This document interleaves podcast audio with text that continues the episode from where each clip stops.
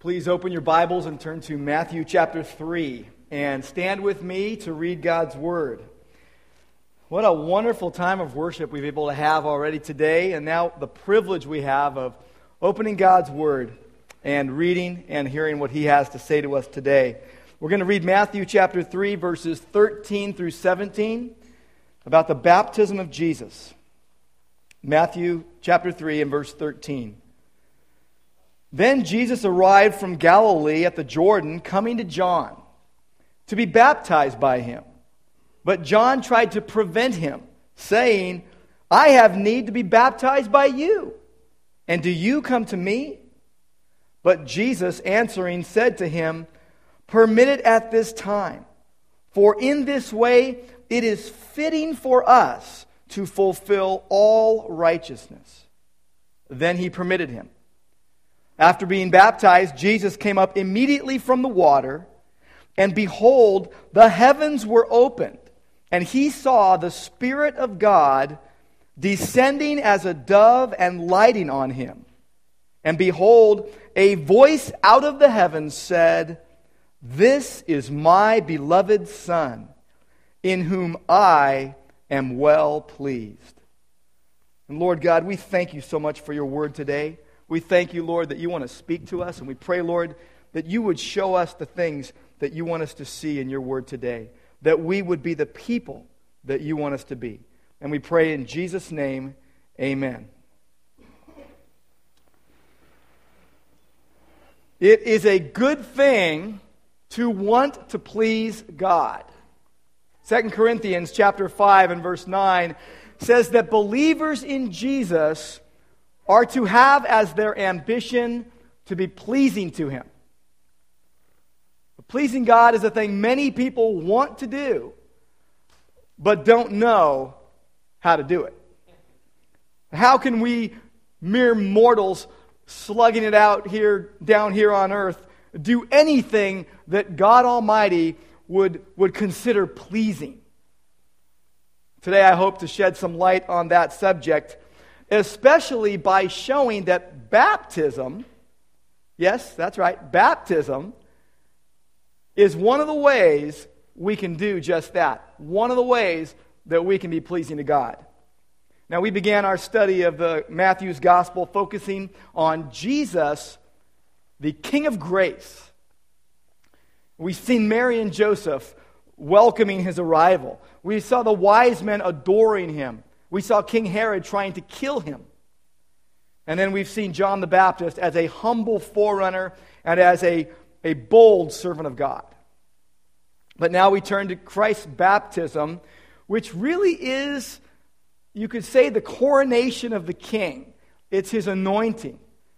Uh, everything so far, up to this moment in the Gospel of Matthew, was prep for this moment in time when Jesus came upon the scene and his ministry really begins.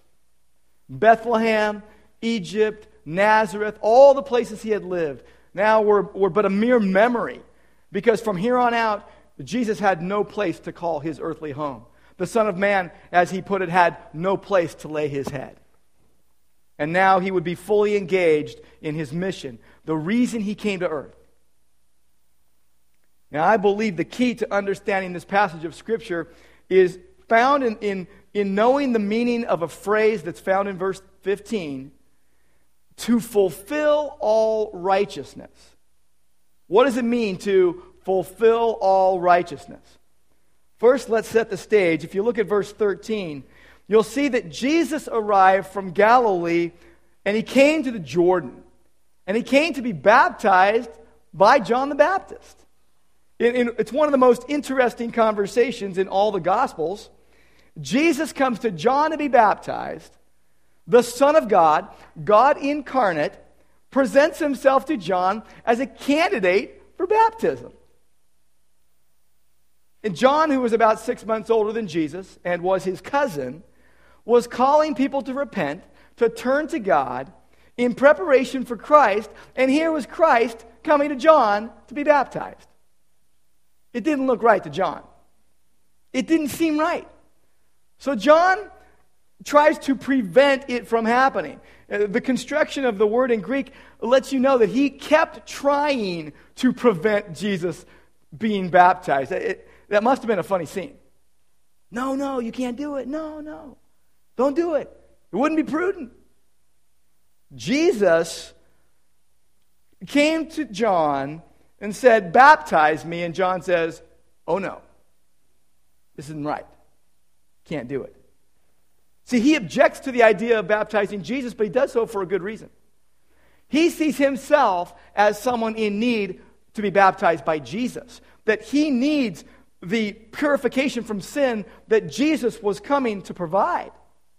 You see, John's baptism was symbolizing repentance.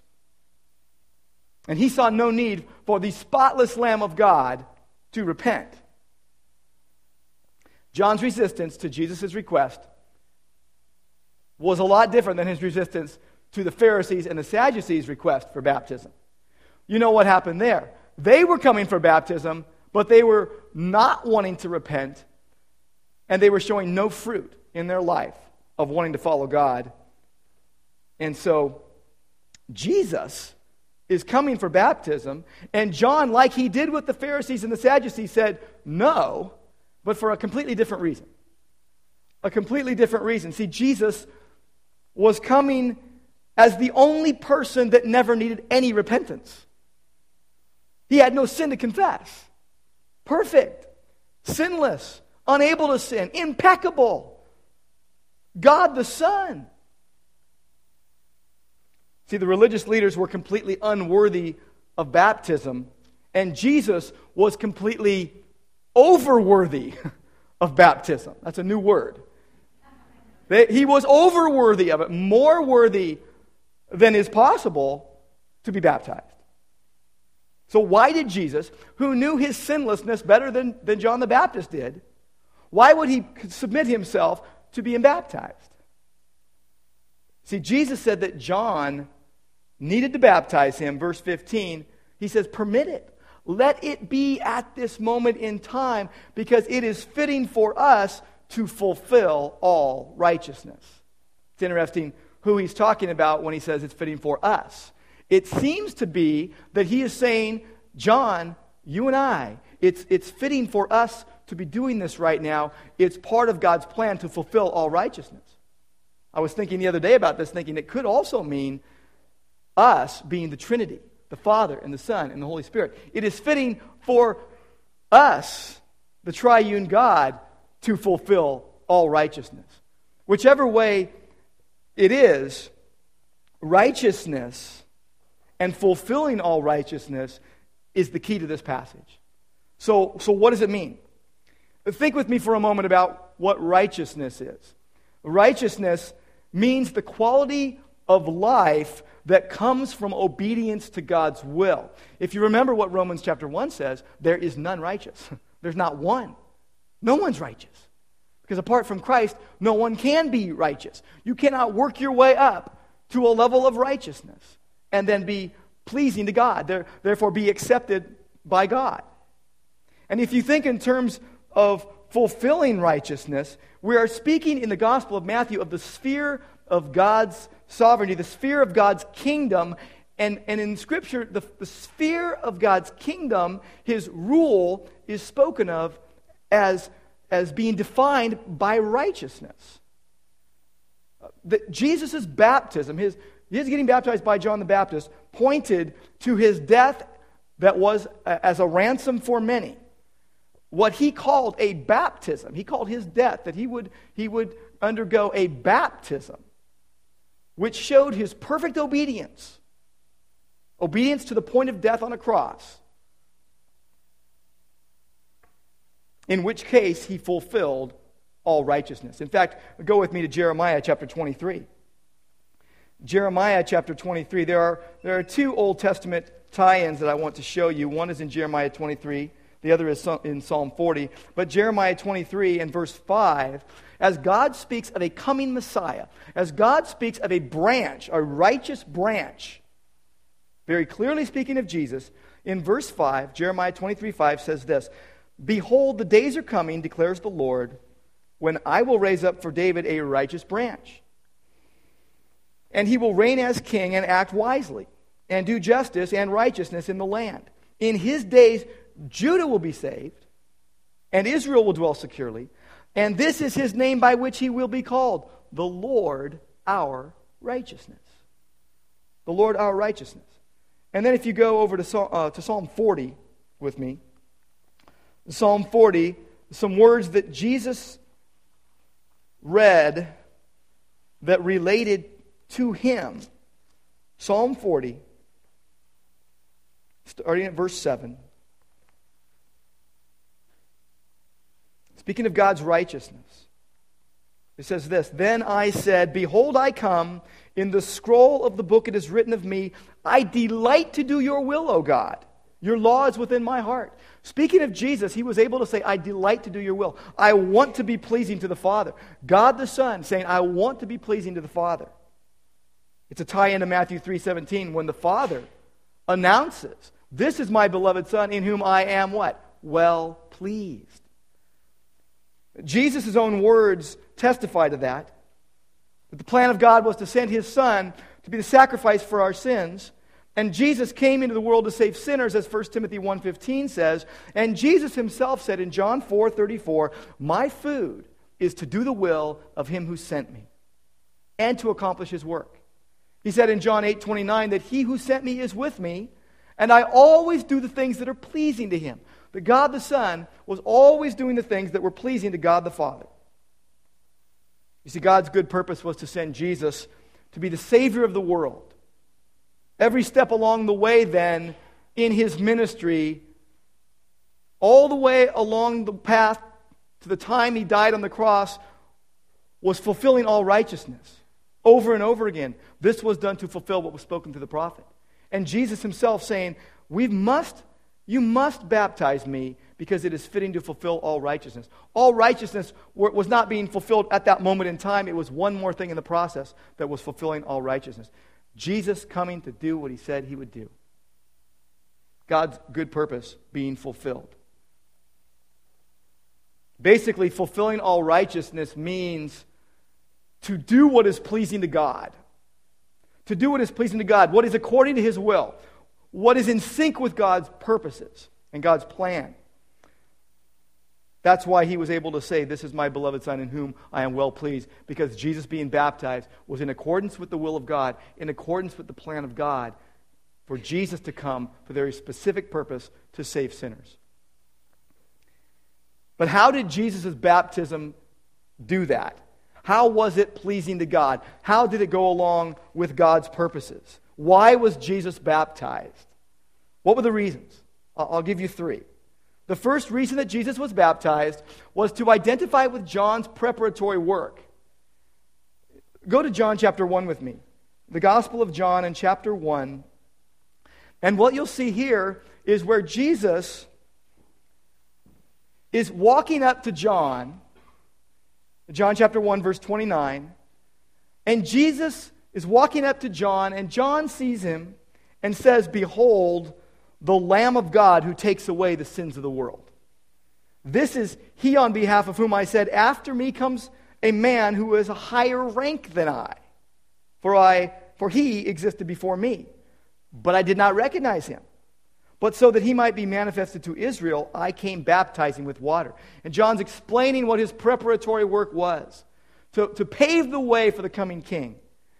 And then he says this I have seen the Spirit. And he's pointing to this baptism scene. I have seen the Spirit descending as a dove out of heaven, and he remained upon him. I did not recognize him. But he who sent me to baptize in water said to me. So he's testifying that the Father spoke to him and said this He upon whom you see the Spirit descending and remaining upon him, this is the one who baptizes in the Holy Spirit. And John says, I myself have seen and have testified that this is the Son of God. He is God. John's preparatory work was now coming to an end. See, Jesus was giving credence to John's ministry, connecting the dots between he and John. This was the official handoff between John the Baptist and Jesus. I ran track when I was in high school, and every once in a while I'd find myself in a relay race. And the whole purpose of the relay race, beyond winning the race, was to make sure that the baton was not dropped. Baton dropped, race over for you. The Americans did that twice in two very crucial races in the Olympics this summer. Jesus is uh, grabbing the baton from John, and now John will appropriately fade off into the woodwork, into obscurity. Like he said, he must increase, I must decrease. And now Jesus will take center stage. That's why this is this, the baptism of Jesus is his, his coronation. It's crowning the king. It's his, his anointing with the Spirit of God. God the Son. Hearing the voice of God the Father and being anointed by the Spirit of God. It's a beautiful picture of the Trinity. There's a second reason that Jesus was baptized, and it was to identify with sinful humanity and their need for the cleansing that he would bring, that he would ultimately take their sin upon himself, dying to pay their penalty. This was his first public identification with those who, whose sins he'd someday carried all the way to the cross. In fact, go with me to Isaiah chapter 53. Isaiah chapter 53, speaking of the suffering servant of God and what he would endure on behalf of sinful humanity. Isaiah chapter 53 and verse 11. It says that as the result of the anguish of his soul, he will see it and be satisfied. Who will see it and be satisfied? The Father will see it and be satisfied. It pictures appeasing the wrath of God, that he would see Jesus going through what he went through when he took upon all the sins of humanity upon himself. That the Father would see that and his wrath against sin would be appeased. It points to the mercy seat. It's where we get that big word propitiation, where Jesus would propitiate, would appease the wrath of God against sin by his sacrifice. And that God would see it and be satisfied. And then it says this by his knowledge, the righteous one, my servant, will justify the many. He will bear their iniquities. And here Jesus is coming to his baptism, identifying, standing with fallen humanity, standing with the very people he came to save. He who had no sin stood with those who had no righteousness. He stood among the people of the world. He who'd come to do what they could never do for themselves. It's a beautiful thing that Jesus identified with sinful humanity. There's a third reason that he was baptized, and it was to identify as that suffering servant of Isaiah 53 to identify as the servant of the Lord who would bring true righteousness. And 2 Corinthians chapter 5 and verse 21 says that he made him who knew no sin to be sin on our behalf that we might become the righteousness of God in him. That we would, would not just have righteousness tacked onto us, but that we would become the righteousness of God in him. That when God sees us, he sees his righteousness. He sees no, no defect. He sees Jesus. We stand in the mercy and the grace of God by the shed blood of Christ. And because he who knew no sin became sin for us, we could then become partakers of his righteousness. Not anything we worked up on our own, not anything because of our good behavior, only because of Jesus' good behavior. It's interesting when I, when I think about Galatians chapter 4 and verse 4, where it tells us that at the, at the fullness of the time, at the right time, God sent forth his Son. The Greek word ekbalo literally means to throw out. Jesus was thrown out of heaven for his good behavior so that he could take care of our bad behavior, so that he could pay for our sin. He was identifying himself as he was ba- being baptized as the servant of God who would bring true righteousness, true righteousness to bear, without which we have no hope. So believers receive Christ's perfect righteousness. It's imputed to us, it is reckoned to us as a gift. And you see, Jesus' baptism was clearly appropriate. It was clearly appropriate because when you look at verse 16, that after he was baptized, Jesus came up immediately from the water, and behold, the heavens were opened. Heavens were opened. And, and the Spirit of God descended as a dove upon him and, and, and, and rested on him. And then there was this voice, the voice of the Father. This is my beloved Son in whom I am well pleased. Wouldn't that have been wonderful to hear that voice? We would have all been laid low in the dust in worship, in honor, at hearing the voice of God. Jesus' baptism was clearly appropriate. The Father is announcing that Jesus is the servant. He is my servant, and he is also God. And as such, he is uniquely qualified to do what he was sent to earth to do. We see, we see in, in, this, in this, this verse the Trinity. Very clearly, the triune God in action. The Father is God, the Son is God, the Holy Spirit is God. And this is so important because the Trinity, as James White put it in his book, The Forgotten Trinity, he said this it is the highest revelation God has made of himself to his people. The Trinity, the triune God, the, the highest revelation that he has made of himself to his people. See, God was pleased to announce that he exists as Father and Son and Holy Spirit, three persons, yet one God. A mystery to us, unfathomable to us, and yet completely true. God revealed this truth about himself uh, most clearly in the incarnation, when Jesus Christ, the eternal Son of God, took on human flesh and dwelt among us. There's a lot we could say about the Trinity. It is a huge doctrine in Scripture, and it, and it plays an important part in baptism. But I want to turn a corner right now and ask a question What does the baptism of Jesus have to do with us? What does it have to do with us? Well, here's what it has to do it shows the significance of Christian baptism. Christian baptism. Baptism is a mystery to many of us. Over the years, I have un- misunderstood it many times. It is confusing. There are many questions surrounding it. For example, do believers need to be baptized to get to heaven? Or just do believers need to be baptized or is it optional? Is it something God requires or is it something He just suggests? If you don't need to get it to heaven, why would it be necessary? What if you don't do it? What if you're a believer, you love Jesus, you're following Christ, and you you got this nagging question I've never been baptized. what if I die today? What's going to happen? These are the kind of questions people have. These are the kind of questions believers wrestle with. So let's talk about a couple of these. First of all, do believers need to be baptized or is it optional? Believers need to be baptized. It's not optional. Believers need to be baptized. Is it something God requires or suggests? He requires it by Jesus' own words. Matthew 28 19. Go into all the world and make disciples, baptizing them in the name of the Father and the Son and the Holy Spirit, and teaching them to observe all that I commanded you. And lo, I am with you always, even to the end of the age. Jesus instructed us to baptize, not just to teach, but to baptize. Do you need it to go to heaven?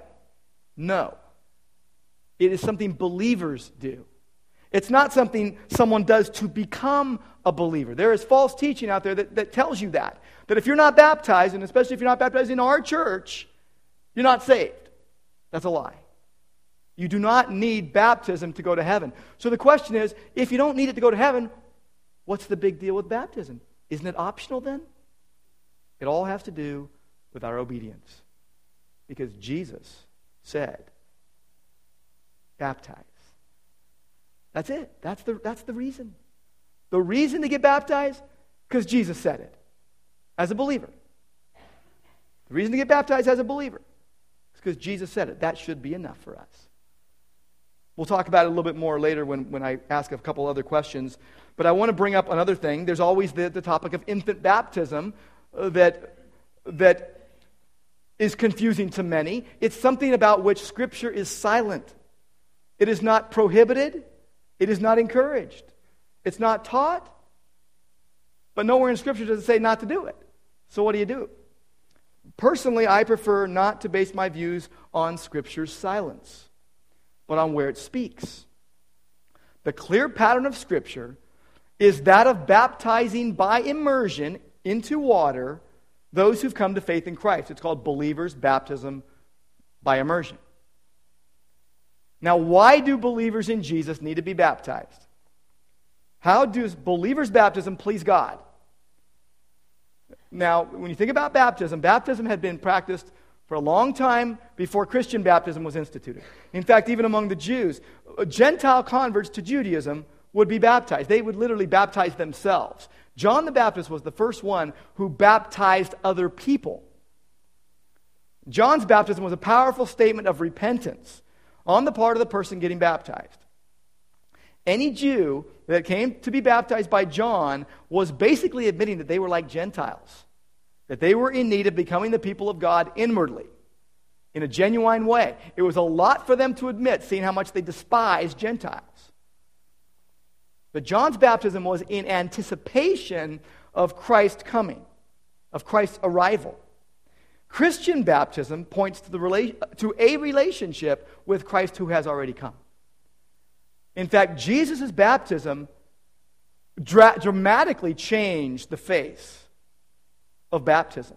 Christian baptism was instituted from that point on in the book of Acts. The apostolic uh, uh, Trinitarian baptism that was going on. For the first time now, people were getting baptized in the name of the Father and the Son and the Holy Spirit. Christian baptism points to a relationship with Christ who has already come. And the New Testament spells out who is to be saved. In fact, go with me to the book of Acts, and I want to take you through several passages in the book of Acts. First of all, Acts chapter 18. Acts chapter 18, we're going to see that those who were baptized heard the gospel, believed the gospel and its message. So, first of all, Acts chapter 18 and verse 8. It's talking about someone named Crispus, a leader of the synagogue, a Jewish man. It says, Crispus, the leader of the synagogue, believed in the Lord with all his household, and many of the Corinthians, when they heard, were believing and being baptized. There's the pattern believe, then be baptized. He believed with all his household. Everyone in his household believed. Okay, now there, there's other places in, in the book of Acts that tie baptism to believing with an open heart. And go backwards in Acts to Acts chapter 16 and verse 14. And we're going to see uh, Lydia, the person, the lady uh, of Thyatira who sold purple fabrics. And it says that she was a worshiper of God, verse 14. And the Lord opened her heart to respond to the things spoken by Paul. And when she and her household had been baptized, so they got baptized after they believed. She gladly received the message of Christ's death and resurrection. How about going backwards again to, to Acts chapter 8? Acts chapter 8 and verse 12.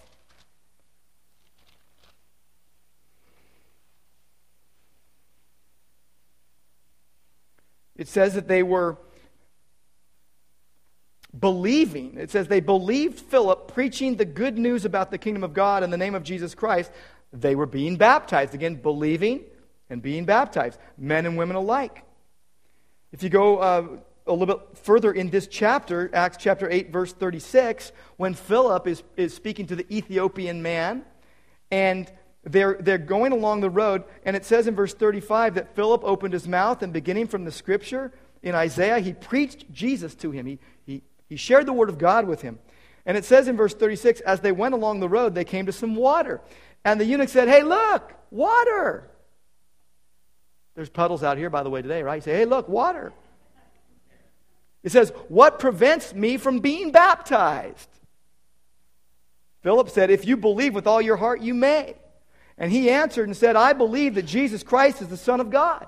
Made a profession of faith. What happened next? He ordered the chariot to stop, and they both went down into the water. There's some immersion going on here, no sprinkling here. And, and they both went down into the water, Philip as well as the eunuch, and he baptized him. He believed and was baptized. You see, what you see in the book of Acts is that, that the people that were baptized were all capable of hearing and understanding and receiving and believing the gospel message.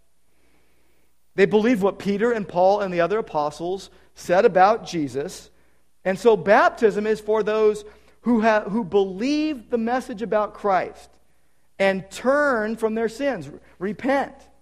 Now, there's no hint at all that babies were baptized in the New Testament. Only those that were able to consciously trust Christ.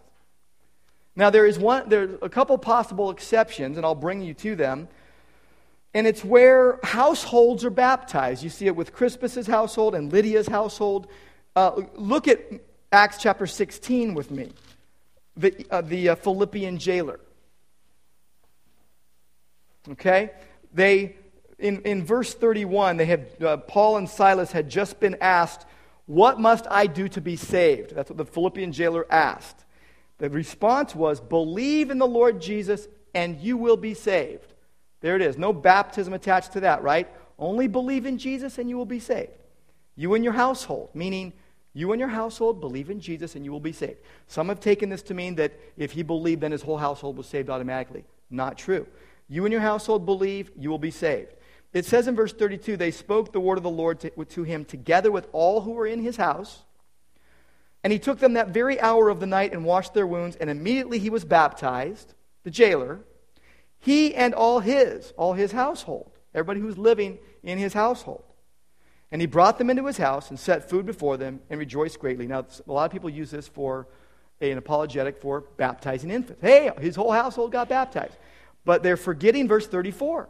Verse 34 says, He brought them into the house, set food before them, rejoiced greatly, having believed in God with his whole household. The whole household believed. There are no ages given, by the way. That household could have consisted, and probably did, of those who were adults and youth and children that were old enough to believe. So, why should you be baptized as a believer in Jesus? I want to give you three reasons. Three reasons for believers' baptism by immersion. The first reason that believers are to be baptized is to identify yourself as a follower of Jesus. And you'll see there's two cross references here Romans chapter 6, Colossians chapter 2. I want to encourage you to look at that later because um, I want to keep moving here. But both of those passages state that we are identified with Jesus in his death and his resurrection. Now, when we're baptized, we are identifying with Jesus' work on the cross. When we're baptized, we acknowledge God's work in, in drawing us to Himself. And that we are identifying with Christ's life, death, burial, and resurrection. That we believe. We're saying, I believe, I'm following Jesus. That's why you come to be baptized, because Jesus says to be. Because that's the second reason, really to obey God's instructions. First, you identify yourself as a follower of Christ, but you're also obeying God's instructions as you do so. In Acts chapter 2, verse 38, he said, Repent and believe, and then be baptized, because your sins have been forgiven. Be baptized not to get your sins forgiven, but because your sins have been forgiven. It's clear in Scripture that baptism is expected of believers. Now, I know we have often made, we have often downplayed this in the Christian community because it's not essential for salvation. And we keep walking down that road and say, well, since it's not essential for salvation, it's not very essential. It's not very important. And we, we then, in a sense, live as if it's, it's therefore non essential for Christians at all. Okay? It's not, it's not needed for salvation, but Christians are, incur- are, are instructed to be baptized. So we make it an option instead of something God wants each believer to do once they're saved to show their love and obedience for Him. But you see, Jesus didn't make it an option. Jesus in Matthew 28, verses 18 and 19. You can, you can read it there if you'd like to go there. In fact, let's go there. Matthew 28. By the way, as we go through the Gospel of Matthew, we will someday get to Matthew 28. Maybe five years or so, but we will get there. And we're going to get to Matthew 28, and here's what we're going to read the, the, the, Great Commission. Verse 18 All authority, Jesus said. By the way, when they, when they came to the place that Jesus had told them to go, many worshiped him. But some, it says, were doubting. They were wondering about Jesus. And here's what Jesus said All authority has been given to me in heaven and on earth. Go therefore and make disciples of all the nations, baptizing them in the name of the Father and the Son and the Holy Spirit, teaching them to observe all that I commanded you, and lo, I am with you always, even to the end of the age. See, Jesus didn't make it an option. See, we may not always understand what Jesus asks us to do, but when Jesus asks us to do it, we need to do it. John the Baptist did not understand that Jesus said, Baptize me. He did not get the whole picture, but he still baptized him. The thing is, if you look at the, the Great Commission, it says, Go and make disciples. Help people come to faith in Christ. And then, and then baptize them. Help them show their faith in Christ. And then teach them. Help them know everything that I taught them. It says, Teach them all to observe all that I command you. Well, one of the things Jesus commanded was to get baptized. Right there in that same verse. Teach them to observe all that I commanded you. Uh, first thing was baptism right here. See, we like to teach, but we don't like to talk about baptism because we misunderstand it often. But Jesus wants you, if you're a believer, to be baptized to show your faith in Him. Now, there's a third reason, and it's really connected to the, to the, to the other two, specifically to, to obedience. It's, it's to express a desire to please God. You identify as a follower of Christ, you obey God's instructions, and then as you're getting baptized, you're really expressing a desire to do what God says. I want to take you to a passage in 1 Peter chapter 3 that's often misunderstood as it relates to baptism. And it's in 1 Peter chapter 3 and verse 21. And it says this. It says corresponding to that, corresponding to Noah and his family being saved through the flood in the ark, baptism now saves you. So, a lot of people have taken this to mean that baptism does save you from your sins and you need to be baptized to get to heaven. Not true because it's a misreading and a twisting of the scriptures. I want you to start with me at verse 18. 1 Peter 3:18 For Christ also died for sins once for all the just for the unjust so that he might bring us to God having been put to death in the flesh, but made alive in the Spirit, in which also he went and made proclamation to the spirits now in prison, who once were disobedient. You can circle that word disobedient if you'd like, because it's a key here to the meaning of this passage. They were once were disobedient when the patience of God kept waiting in the days of Noah, during the construction of the ark, in which a few, that is, eight people, were brought safely through the water. And then it says, corresponding to that, Baptism now saves you. It's tied into the obedience or the disobedience. Noah, who was obedient as a believer in God, then was, was, was brought safely through the water. Those that perished were disobedient and did not listen to God. The idea here is that baptism now saves you. It doesn't mean it, it, it, it makes you a believer. It's believers that are getting baptized. So it shows that you're saved and obedient. It shows that you are saved. It shows that you are obedient. Because the next sentence says, not a removal of dirt from the flesh. You're not taking a bath, but an appeal to God from a good conscience. An appeal to God not for a good conscience, not that you have to be saved, then you're already saved and you already have a good conscience because Christ has forgiven you and you get baptized. Does that make sense? I hope that makes sense. It's, it's a quick look at a very uh, confusing passage. But when we are when we are baptized, we are saying we want to please God more than ourselves. And when you get to that point, it doesn't matter how embarrassing or humiliating something is, like getting dunked in water in front of a bunch of people. You do what God calls you to do because there's been a transfer of ownership in your life over to Jesus. And He's the boss. You're not the boss anymore, He is Lord. You live and acknowledge that when you're filled with the Holy Spirit, when you're a Christian, when you are a believer in Jesus. Now, there's another question I want to address today, and it's a very, a very pertinent one for us at Grace Church of Orange. It's in regard to the mode of believers' baptism by immersion that we practice here at Grace Church.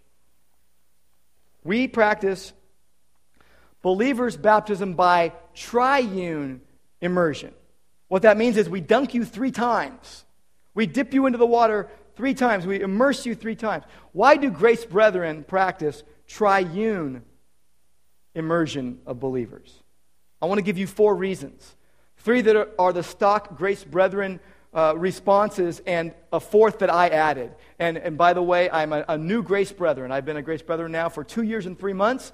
So I may anger some dyed in the wool Grace Brethren, but I think that what I say will resonate with the, the, the hearts of many, especially if you've been around the Grace Brethren for any length of time. Because what I want to show you is it isn't just a weird thing that we do as Grace Brethren. It isn't just a weird thing. I, have kind of joked about it. Oh, yeah, get dunked once or twice or three times or whatever.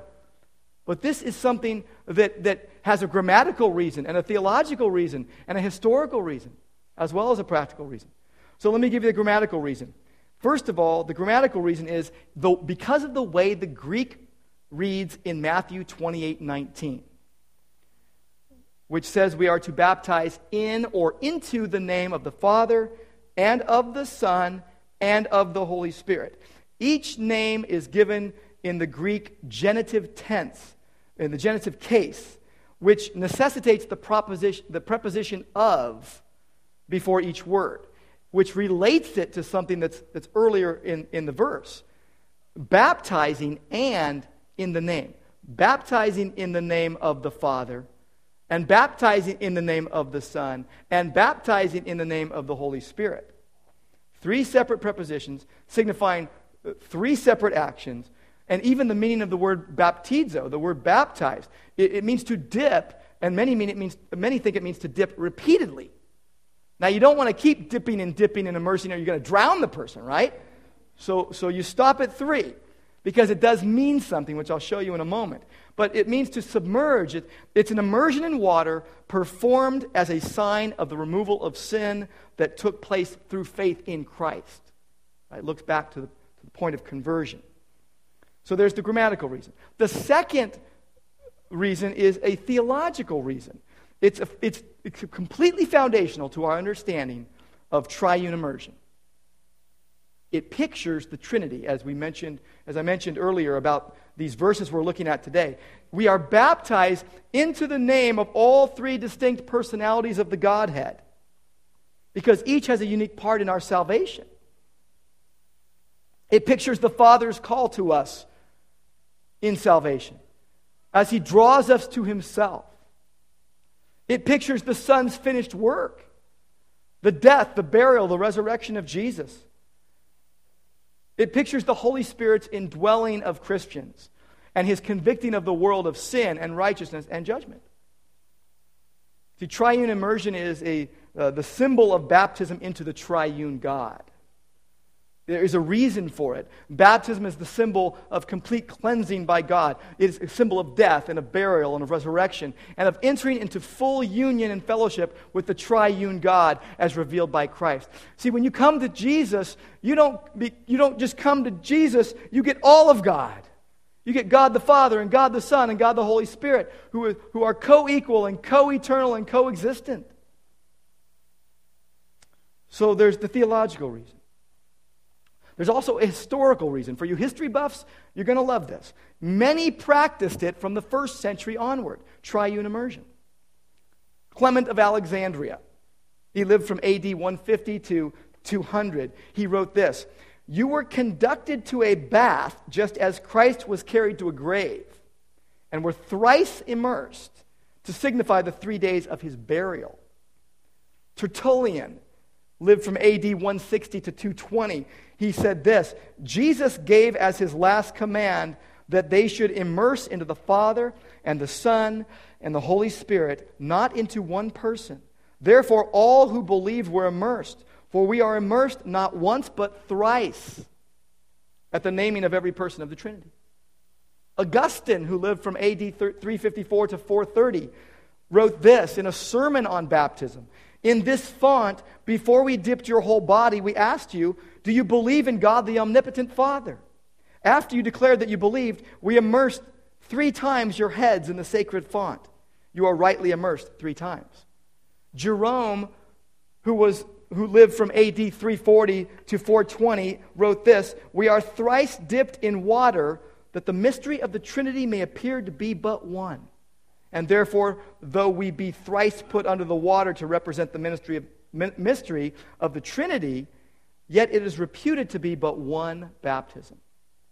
And last one I'll give you is Chrysostom, who lived from AD 347 to 407, wrote this Christ delivered to his disciples one baptism in three immersions when he said to them, Go and teach all nations, baptizing them in the name of the Father, and of the Son, and of the Holy Spirit. See, the early church taught and practiced triune immersion of believers. Now, that lastly, there is a practical reason that I added, and it is, it is this for, it's for the sake of the fellowship. It is for the sake of the fellowship of the believers. See, when it comes to immersing once or three times, sincere and intelligent Christians differ. And while it's not wise to make it a point of contention or of breaking fellowship with those who don't agree with us, it is also not wise to go against your convictions. So if you are convinced that the Bible teaches triune immersion, then you practice it for the sake of the fellowship. But you don't make it something with which you, uh, for which you break fellowship or say, hey, well, you weren't triple dipped or you were only, you, you, you, did, you were, so I'm not going to be your, your buddy or your friend or I'm not going to hang out with you. And some, some churches do that. For example, uh, to be a member at Grace Church here, we only, you only need to have been baptized by immersion as a believer. We don't require you to be triune immersed because it is not an essential, it is a mode. And while there is meaning, it is not a core Christian doctrine.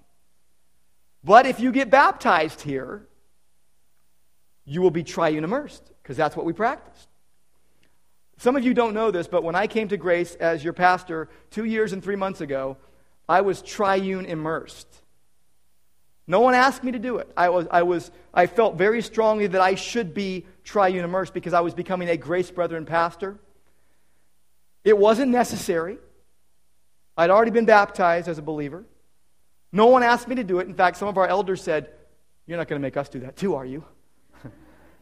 Because not everyone in our leadership, not everyone in our, in our fellowship here is triune immersed, nor do you need to be. But I wanted to stand in solidarity with the Grace Brethren, and I wanted to make sure that when I was baptizing in a triune way, that I had gone through the same pattern. But it was to stand for the fellowship. And so I was baptized down at Newport Dunes. I want to give you a couple warnings or, and cautions about this whole idea of whether you hold uh, to a certain view of baptism. Now, you may look at the evidence from Scripture, you may look at the evidence of history, and you may decide that, that triune immersion is what God intends. But remember this it is not a matter of salvation, it is of secondary importance. It has to do with obedience in the Christian life. In matters of conscience, I encourage you to follow Romans chapter 14, verse 5, which says this Each person must be fully convinced in his own mind. Later in that chapter, it says that whatever is not of faith is sin. If you know something to be true and you know God wants you to do it and you don't do it, then to you it is sin. But be fully convinced in your own mind. And don't let what you do or don't do in the Christian life become a matter of pride because that destroys fellowship with God and with the body of Christ. See, if you don't hold to this view, don't dismiss it just because you don't understand it or it's confusing or you don't like it. If you do hold to this view, don't elevate mode over meaning. Remember that there are many non core teachings uh, in our faith that we must hold on to uh, lightly. When we are studying, uh, when we can agree to disagree on the non core things, right? But when we are studying things at the core of our faith, the things that we would die for, Things like Jesus being God and Jesus really dying on the cross for our sins. Those are the things we would die for.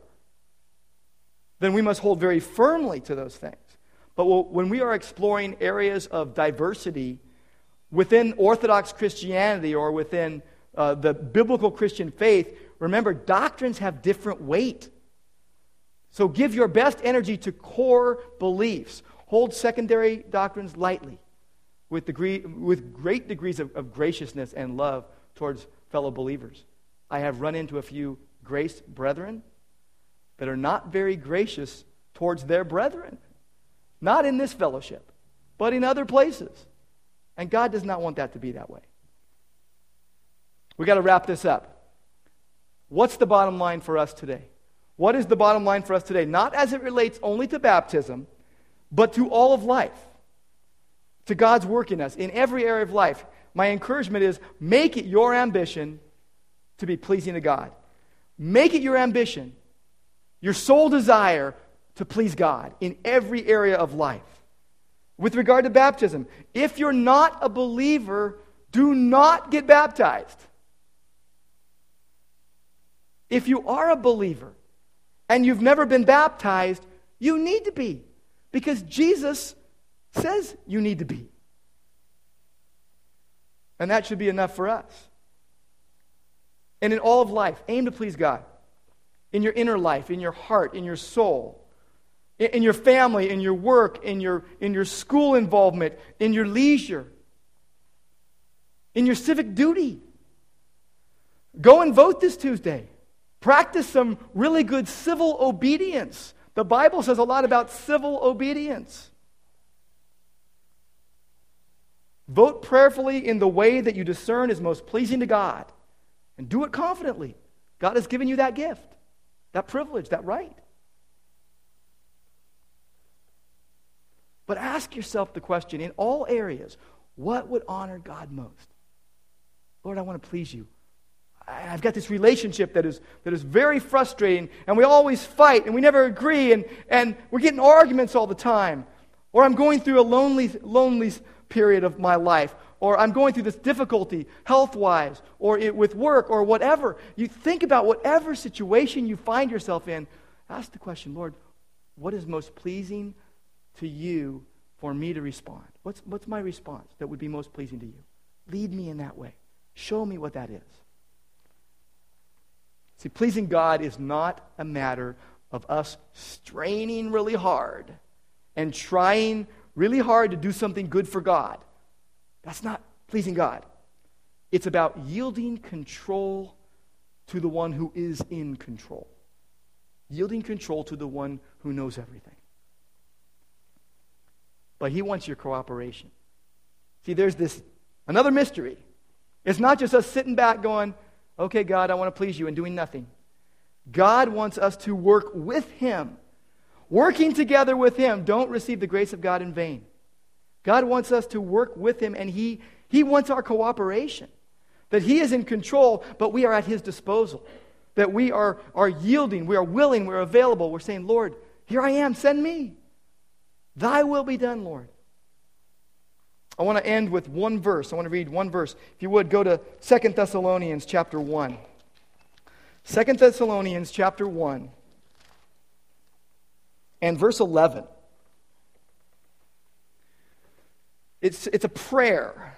Paul and Silvanus and Timothy are praying. It says, To this end, 2 Thessalonians chapter 1, verse 11, to this end also we pray for you always, that our God will count you worthy of your calling and fulfill every desire for goodness and the work of faith with power, so that the name of our Lord Jesus will be glorified in you and you in him, according to the grace of our God and the Lord Jesus Christ.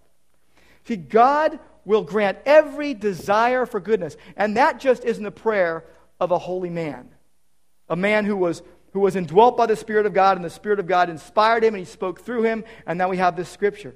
That is the desire of our holy and righteous and good God, who wants to do in and through you what he has purposed for his glory and for his honor. See, God has blessed every believer with Christ's righteousness, and he wants to bring about that righteousness of life that comes from obedience to his will. As you work together with him, he will be working in you what is pleasing in His sight. Let's pray together. Lord God, we thank you and praise you that you are at work in us and that you want to use us for your glory, that you have a, a wonderful uh, purpose and plan for each one of our lives, each one of our families, and for this fellowship. I pray, Lord, that as, as we make ourselves available to you, Lord, that you would just do in and through us whatever is most pleasing to you. Lead us in that way. And we pray in Jesus' name.